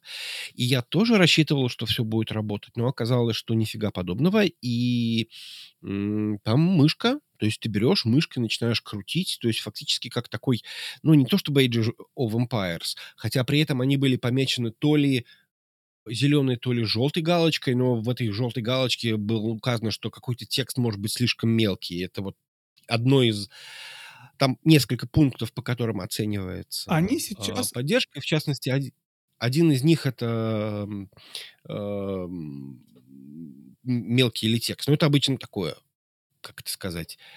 Ну, что ж ты с этим сделаешь? Э, это очень тяжело э, победить, особенно для старых игр, которые предполагали, что их будут запускать на на экране хотя бы там, я не знаю, там в 14 дюймов, ну, я на минимальный ноутбук беру, да, там 13-14 дюймов, это все-таки все равно сильно-сильно больше, чем э, экран э, Steam Deck, который сколько там, я не знаю, 6-7, ну, вот где-то вот в этом э, диапазоне, и поэтому, ну, это, безусловно,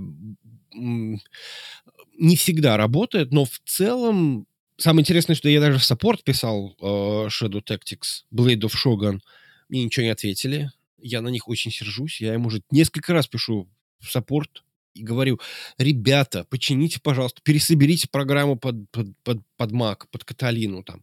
В общем, короче, это, это прям специальная проклятая игра, которую я никогда в жизни не пройду, потому что она уже становится в какой-то момент времени очень сложной, и, и в нее уже там, ну, не очень прикольно играть, по крайней мере. А, вот. Но при этом я ее постоянно запускаю, и такой, опять же, опять что-то не работает, вы опять сломали мою... Игру, в которой не играю. Да. Да, а э, странно, я, я никогда такого даже не слышал, что как бы то, что отмечено галочкой, при этом не работает. Я понимаю, что вопрос как бы с контроллером был, да, именно с контролем, то есть, возможно, какой-то профайл mm-hmm. решил бы. Они делают сейчас очень интересную вещь Valve. Если запускаешь игру, которая помечена как хорошая или как средняя, они тебе в конце, после когда выходишь из игры, могут спросить. Могут, Эта игра отмечена да. как такая. Ты согласен или нет? И они могут поменять э, рейтинг в зависимости от, если люди говорят, не, она вообще не работает, то как бы поменяться. Это живой такой организм. В любом случае, это очень крутая вещь, что Valve пытается курировать эти игры и не просто сказали, вот, железка с Linux делайте, что хотите, они пытаются как-то вот сделать этот опыт для людей более доступным, более консолеобразным. Но при этом они не закрывают дверь для тех, кто хочет пойти дальше и поставить EGS себе на Steam Deck, или поставить Windows, или поставить что-то другое. Более того, у тебя возможность выхода в э, так называемый неигровой режим, десктоп-режим, доступен прямо из UI самого Steam Deck. То есть нажимаешь на или ты делаешь это и через меню основное, или через кнопочку Power. Ты можешь э, go to desktop, desktop мод, что-то такое. И это открывается настоящий десктоп с Linux, и делать там что KDE. Практически под FreeBSD. Да. И можно его проплачить. Да. С KDE. С, как называется теперь это, пульс? Я не помню. Не, не... Плазма. Плазма, точняк, плазма. Но это никого не интересующие данные, ну да. KDE известные под плазм, название плазма. А, вот. Но это полноценный десктоп. Пожалуйста, делай, что хочешь. Терминал, баш, скрипты, весь все красноглазие, линуксоидство тебе доступно было бы желание. Но это красноглазое люксойство и дает тебе возможности, которых у тебя нет. Опять же, тем, кому это не нужно, они играют в игры со Стима и довольны. А я хочу да. свои бесплатные игры с EGS запускать. И я тоже доволен. Мы все довольны, понимаешь? И это на самом деле огромный плюс Steam Deck. В общем, а, кроме этого, опять же, Steam Deck очень интересная вещь. Ты также можешь поставить туда эмуляторы, не официально через Steam, возможно. Хотя в Steam есть а, RetroArch. Но мы сейчас это не обсуждаем. Есть несколько хороших сборок с подробным описанием, что нажать, куда делать, как поставить себе все эмуляторы, которые ты хочешь на Steam Deck. И он делает это действительно очень хорошо. Он делает до того уровня, что он тебе прям игры может или саму э, консоль прописать, как в как игру в твоем Steam UI, то есть у тебя к, к твоим играм добавляется еще NES, Super NES, PlayStation, что-то. Или, может, сами игры, ромы твои прописать как отдельные а, эти прямоугольнички с, э, с играми, которые ты можешь запускать прямо из UI этого. Или ты можешь Emulation Station поставить, или RetroArch, и можешь их прописать как отдельные, грубо говоря, э, запускалки. Все работает просто в три нажатия, настолько сильно ребята постарались, которые выпускают ретро-дек. Ретро-дек — это вот, вот пакет такой эмуляторов. Он уже ретро-дек, он уже не эмудек. Ой, сори, эмудек, что я говорю, я перепутал. Эмудек, конечно, ты прав, я оговорился, эмудек. Не, на самом деле, я просто хотел, это, ваша честь, я хотел сказать, что вот это вот Вадиму не лень настраивать эти квадратики, мне всегда лень. Ну, то есть, да. А для этого мне... А нет, по квадратике он скачивает сам. Картинки, все он скачивает сам. Что делать не нужно? Меня ничего не скачивает. Эмудек? Я вот, например, игры ставлю из какого-нибудь... Я про э, эмудек говорю тебе. Я говорю про эмудек. Неважно. Ты, ты, ты, ты тот человек, который все эти квадратики добавляет. Я не занимаюсь этим. Я очень, вот прям реально, я запускаю только игры из Стима. Только, вот я, я вот один из тех людей, Мгм. который запускает только зеленые и желтые игры из Стима. Вот как ты вот просто Мгм. рассказывал.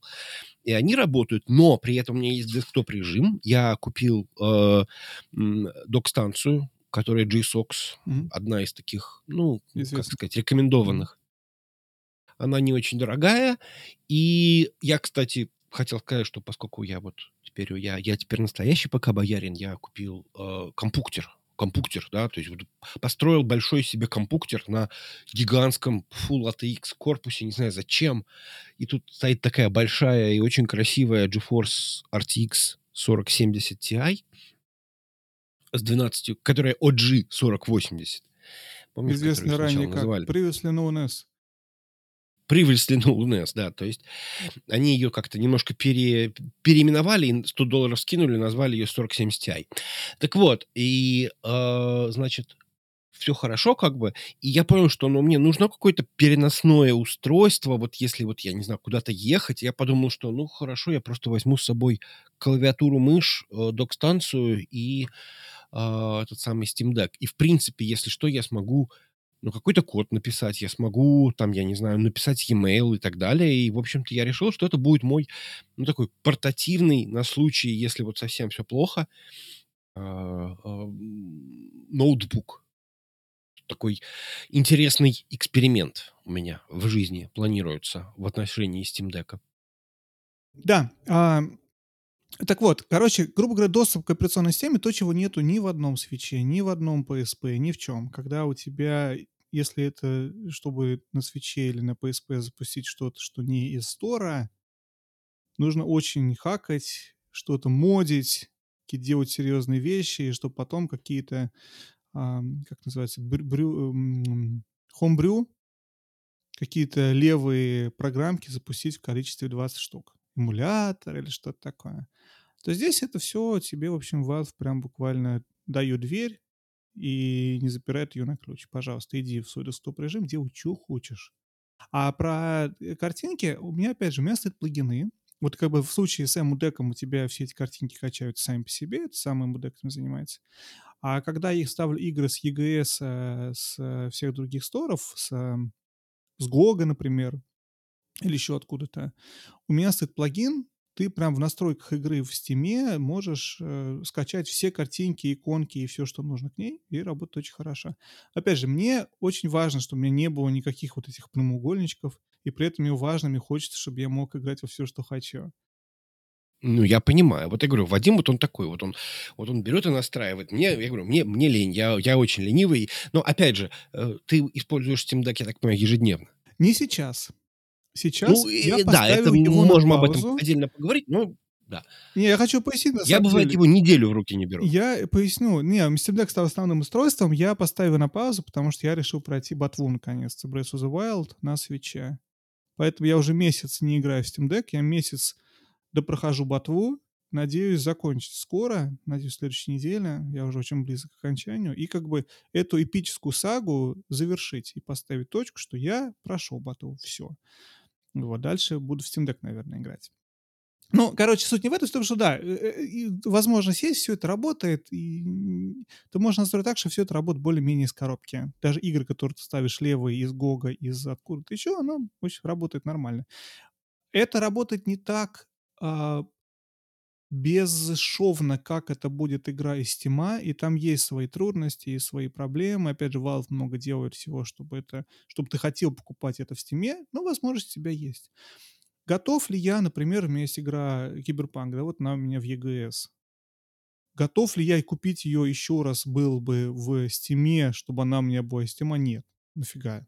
Ну, я один раз поставил ее за EGS, да, я потратил на это, можно сколько, 20 минут, чтобы понять, что мне нужно сделать, чтобы с EGS запустить. Ну и все, дальше у меня работает. платить деньги, еще, еще 30 баксов, там, если она скидка, она обычно 30 стоит, чтобы купить ее еще раз и не настраивать, ну, я не готов. Возможно, есть какое-то количество игр, которые, а, нет, вот они у меня только под виндой есть, да, например, там игры с э, Game Pass, Hi-Fi Rush, например, да, то есть он у меня есть в Pass под виндой, мне надо перегрузить Steam Deck, винду, оттуда запустить игру и играть. Это лишние 3 минуты, может быть, 4 минуты. Наверное, я мог бы купить ее на Steam е и играть на Steam е, наверное. Но как-то я смысл не вижу деньги тратить, если я могу просто ребутнуться в винду. Ну, опять же, если ты эту игру не полюбил. Э, слушай, тут э, такой момент, что я все-таки очень пессимистически настроен, но это, наверное, связано с тем, что... Помнишь, мы с тобой говорили, да, что с... после того, как появляется у тебя Steam Deck, у тебя все игры, которые не в Steam, становятся немножко хуже. Угу. Угу. Прям вот чуть-чуточку, но Да, хуже. да, То да, есть да, они как-то вот... И вот в случае с Киберпанком э, самая типичная проблема, которая может с вами произойти. Вот вы не запускали его там, предположим, две недели, и вот вы его решили запустить, он сказал, что срочно нужно обновить клиент EGS, потому что EGS нужно проверить, что действительно тебе принадлежит копия, и он будет обновлять этот самый EGS, а поскольку это все равно в протоне происходит, там может что-то пройти не так, то есть в итоге есть вариант, что тебе придется проще снести, короче, вот этот вот вообще весь, весь, всю эту установку этого самого EGS и просто заново, за, заново собирать. Я, конечно, такое не люблю, и поэтому эм, сразу было такое ощущение, что это нифига не bulletproof. Ну, то есть, как Ты, это ты сказать, абсолютно да? прав. Да-да-да, так и есть. И более того, я тебе скажу Что- больше. У меня, знаешь, какая проблема? Я играл в Death Stranding, который бесплатно в EGS раздавали. Я его с. EGS на Steam Deck поставил. Все хорошо. Но когда ты игру слипаешь в запущенном режиме, ты ее открываешь, она работает нормально. Но из-за того, что где-то там внутри запущен этот EGS под Linux, под Proton, под фиг пойми чем, после слепа он может не законнектиться назад к, к своему серверу, и тут в, в, внутри Stranding пропадает онлайн. Для Stranding это, в принципе, не конец света, но это важная часть игры. Ты хочешь, чтобы ты в Death Stranding был, был онлайн, условно говоря. И что приходится делать? Приходится игру выключать и включать заново. Я не знаю, решена ли эта проблема в Steam, но мне хочется верить, что если у меня был бы Death Stranding из Steam, такой проблемы бы не было. То есть эти мелкие штуки, в принципе, есть. Ты можешь споткнуться что-то, что вот, вот что-то как-то где-то, потому что Death Stranding напрямую к, к интернету не коннектится. Он коннектится через твой EGS профиль, через EGS клиент, который запущен у тебя где-то там внутри Steam Deck, который ты не видишь, потому что для тебя это как бы ты запустил игру, у меня прям картинка, Death Stranding, я нажал на нее, запустилась игра, какой там EGS запустился где-то сзади. Я не в курсе, да? И вот как бы есть такие вот э, проблемы, которые делают это чуть менее удобным. Ну, ты знаешь, у меня была такая проблема, и была проблема с игрой в Стиме. Я э, играл в Dark Souls 3, и оно, вот ты нажал кнопочку, устройство уснуло, проснулось, и уже никакого онлайна нет. Мгм. А в Dark Souls мы знаем, это вообще проблема, потому что мы знаем, насколько чувствительны игры фромов, и, они, и ты можешь и сейф потерять, и так далее. Я помню, что я пришел, убил первого босса, у меня этот сейф не сохранился. Ну, то есть вот так. Вот, вот, вот просто вот так вот. На самом деле, опять же, подобные проблемы могут быть везде. И, и, но а когда эта проблема происходит у тебя с вот этим вот поставленным левым софтом, ты начинаешь думать, потому что, ну, а, ну это потому что я с EGS поставил. Поставил бы я с этого, с Steam, такой проблемы бы не было. И иногда, может быть, так и есть, понимаешь, потому что... сам- Ну, будем откровенны, э, Габен пытается нас софт-лочить. Да. Именно поэтому, мне кажется, у нас до сих пор нету нормальных драйверов для Windows. Не, ну, Э, кстати, нормальные драйвера для Windows уже появились. В принципе, винда сейчас на Steam Deck работает очень хорошо. Единственная проблема винды на Steam Deck, у меня стоит Windows 11 на Steam Deck сейчас. Единственная проблема, что все-таки интерфейс, во-первых, винды, он не заточен под это совершенно. Э, пользователю- тебе приходится якобы мышкой нажимать на кнопочку пуск, нажимать сюда, то есть как бы это жить можно, но это не то же самое, что как-то в SteamOS, понимаешь, выбрал игру дипадом и нажал. То есть тебе приходится делать дополнительные движения. А второй момент, винда, она слишком толстая. То есть количество ненужных сервисов, которые тебе запущены, которые кидают в тебя кусочек э, производительности, он неприятно. Это небольшая проблема, ты, может, этого не видишь. Я не скажу, что это большая. Много очень анализов было, как бы одни и те же игры под Windows и под SteamOS, И результаты абсолютно разные, потому что некоторые игры работают под SteamOS быстрее, несмотря на то, что эмуляция, некоторые работают под Windows быстрее, потому что Proton не очень хорошо справляется с этими играми. Но все равно, то есть, когда Windows ты запускаешь, ты понимаешь, что там куча всего, чего тебе не нужно в настоящий момент, крутится, вертится и жрет батарея. Плюс у меня была проблема с виндой, тоже, кстати, интересная тема. Я рассказывал Жене прям тебе несколько дней назад. Я оставил Steam Deck с виндой на проводе, и он у меня почему-то не слипнулся через какое-то время, и он у меня гудел э, вентилятором и работал, в общем-то, всю ночь. Ничего страшного не произошло, это не было, Steam Deck у меня не был в, в, в чехле или в чем-то таком. То есть если он был бы в чехле, и это произошло, он бы перегрелся, возможно, умер бы. И ну, это, конечно, такие проблемы, которые ты очень не хочешь столкнуться, что у тебя винда не, не слипнулась, продолжает где-то работать, все работает, вентилятор работает, а если в закрытом пространстве, то у тебя вообще на все это выгорает. SteamOS такого, по крайней мере, я не встречал. Вот винда этим, оказывается, грешна. Ну, с ноутбуками тоже такое бывает, по-честному. Но, тем не менее, я хочу сказать, что возможность поставить винду у тебя есть. И я, я очень этому рад. Я на самом деле подумываю, не поставить ли винду и не использовать ли Steam Deck монопольно. Дело в том, что как-то и EGS клиент починился, он сейчас стал побыстрее. Ну, они просто взяли и переписали его. Там новое, э, новое, новое приложение, причем это приложение стало 64-битное, и он прям заметно быстрее летает. Если раньше у вас э, вот каждый раз в четверг запустить, чтобы забрать игру, это была боль, потому что он там запускался там две минуты, то сейчас он очень отзывчивый, сейчас он очень быстрый, то есть они как-то взяли и переписали клиента. Я такой думаю, окей, у меня очень много игр в EGS, у меня очень много игр в Game Pass е. Да, у меня очень много игр в э, Steam, ну и даже и GOG, да, то есть я думаю, может быть, действительно просто поставить, да, Windows, и вот все эти игры использовать, особенно те самые, которые бесплатные, там, Death Stranding тот же самый и так далее. Ну, в общем, не знаю. Думаю, э, есть, опять же, сейчас... Э, ходят слухи, что Amazon тестирует э, версию Windows 11 Microsoft. для э, вот именно мобильных э, мобильных устройств, вот для таких мобильных консолей. Э, и опять же, вот мы сегодня пишемся, да, но при этом вот несколько дней назад было всеми показано, рассказано вот это вот устройство Asus ROG... Э, ROG Как он? Ally. Al, Al, Ally. LA. Да. И, соответственно, игра становится, как это, рэп-игра становится интереснее, точнее, вот эта вот консольная игра становится интереснее, и там будет Windows, и, возможно, Microsoft, и так ну, ну, то есть, в общем, поживем, увидим. На, на текущий момент, конечно, получается, что э, Windows это действительно не так круто на Steam Deck, но потенци... имеет свои достоинства. Ты знаешь, ну, опять же, вот вещи, которые... То, что я все говорю про Steam Input, про а, выбор частоты монитора под игру, это вещи, которые сразу себе отрезаются, как только ты переходишь на, а, на банально, вот опять же, я хочу, чтобы у меня Death Stranding работал на 40 FPS, а Spelunky или of Isaac на 60. Ну, частота экрана, да. Все, ты перешел в винду, у тебя или все на 60, или все на 40. То есть ты можешь все еще создать кучу профилей экрана и переключаться. Есть куча софтачек, которые пытаются это сделать.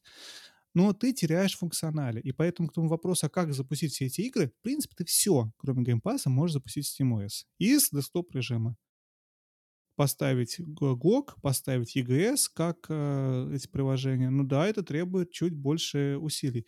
Я не уверен, что, что поставить винду и перестать пользоваться SteamOS — хорошее решение, но, может, ты будешь нашим, как говорят, э, э. Да, гинипигом будешь нашим.